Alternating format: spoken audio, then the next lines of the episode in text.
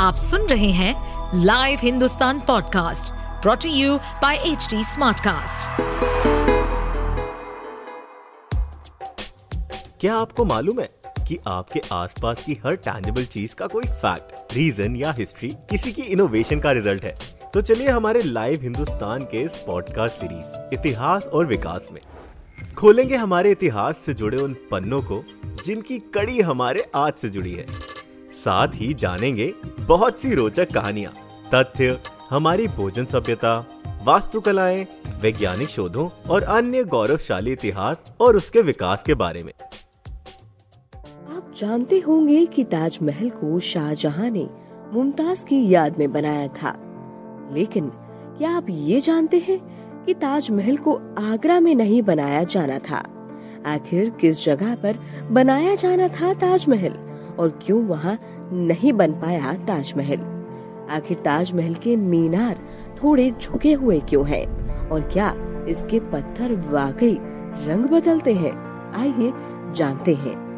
इतिहास और विकास के इस एपिसोड में हम आपको बताएँगे ताजमहल से जुड़ी रोचक बातें।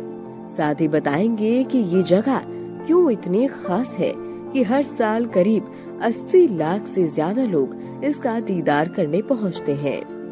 नंबर एक, ताजमहल का निर्माण आगरा में नहीं होने वाला था।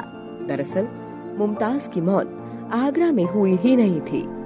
उनकी मौत बुरहानपुर में हुई थी, जो मध्य प्रदेश में है। शाहजहां ने ताजमहल के लिए बुरहानपुर में ताप्ती नदी के ठीक किनारे एक जगह पसंद की थी। लेकिन बुरहानपुर में ज़रूरत के अनुसार सफ़ेद मार्बल नहीं पहुँच सके। यही वजह है कि ताजमहल आगरा में बनाने का फैसला किया गया।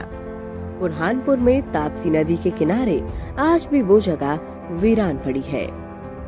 नंबर दो, ताजमहल को बनाने के लिए भारत, फारस, तुर्क साम्राज्य और यूरोप के लगभग बीस हज़ार श्रमिकों को लगाया गया था। इसके साथ ही एक हज़ार हाथियों का इस्तेमाल सामान लाने और ले जाने के लिए किया जाता था। ताजमहल की वास्तुकला भारतीय, इस्लामी और फारसी शैलियों को दिखाती है। इसके वास्तुकार उस्ताद अहमद लाहौरी फारसी थे। नंबर तीन, ताजमहल 1632 में बनना शुरू हुआ और 1648 तक बनकर तैयार हुआ, जबकि इसके साथ की इमारतें सोलह तक बनकर तैयार हुई थी। साल उन्नीस में यूनेस्को ने ताजमहल को विश्व विरासत स्थल का दर्जा दिया। ताजमहल 42 एकड़ में फैला हुआ है।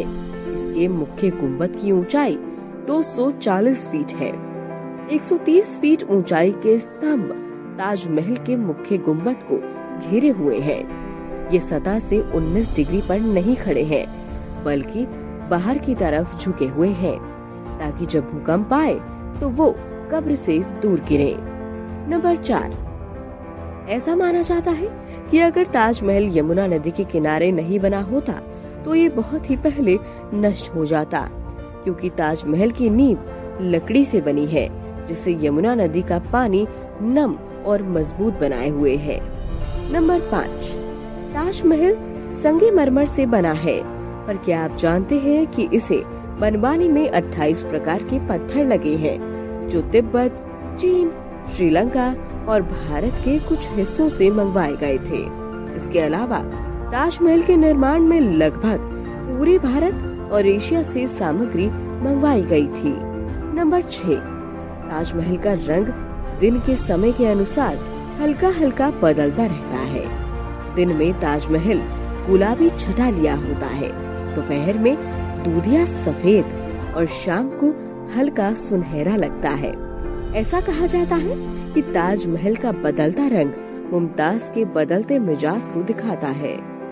नंबर सात, ताजमहल को बनाने में उस वक्त करीब तीन दशमलव दो करोड़ रुपए खर्च किए गए थे, जो आज के हिसाब से करीब दस हज़ार करोड़ रुपए होते हैं।